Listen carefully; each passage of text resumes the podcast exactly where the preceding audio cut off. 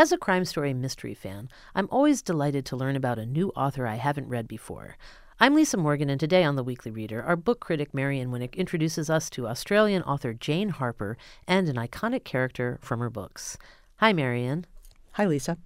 If there's an unsolved crime in the past, as well as a new problem that might be connected to it, if there's an Australian setting so dramatic that it's almost a character in itself, if, at the center of it all, there's a tall, thin Melbourne policeman with close cropped white blonde hair and invisible eyelashes, by God, it's a Jane Harper Aaron Falk mystery. With the publication of Exiles last month, Jane Harper has completed the Falk trilogy, which got off to a bang with her debut novel, The Dry, in 2017. In The Dry, we met the investigator, then 36, working in the financial division of the Australian Federal Police, which made sense since Harper was coming to thriller writing from a business reporting gig at the Herald Sun in Melbourne. The Dry is set in a farming community in regional Victoria. The title refers to the drought raging in the area, sucking the life out of the local economy, creating the imminent threat of wildfire, and driving everyone a little bit crazy. The scorching heat and its effects are never off the page for long. Environment and weather are always key players in Harper's work. This area is where Aaron Falk grew up and where he's returning under grisly circumstances, with his childhood best friend Luke having seemingly flipped out and shot his family and himself. Falk hopes there's some other explanation for the deaths and sticks around to figure it out. Unmarried and a bit of a loner, he's happy to fall into a friendship with Greg Raco, the personable local policeman.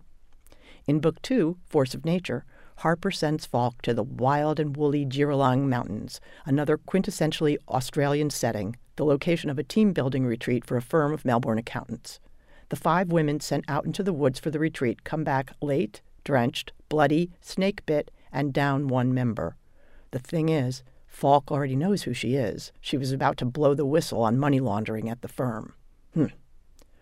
The new book, Exiles, is set in South Australian wine country, where Falk is headed to stand as godfather for his friend Greg Raco's new baby.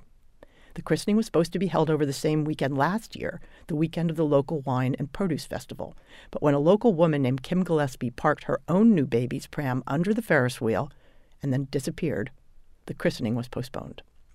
A year later, the christening's back on, but the search continues. The question that Falk keeps circling is in such a tight knit community, how does a person just disappear? Jane Harper's books are as much about Australian society and the pressures and dangers of the Australian landscape as they are about finding missing persons and solving murders. Social issues like domestic abuse, addiction, and bullying play a significant role in her plots, and Exiles is no exception. Just as Louise Penny's thrillers are as much about the soul of rural Quebec as about solving murders, Jane Harper's books have a great deal to tell us about life in Australia. I really haven't been a mystery reader in the past, but these authors are bringing me around. The books are The Dry, Force of Nature, and Exiles by Jane Harper. You can find more information about these titles and our podcast at wypr.org or wherever you get your podcasts.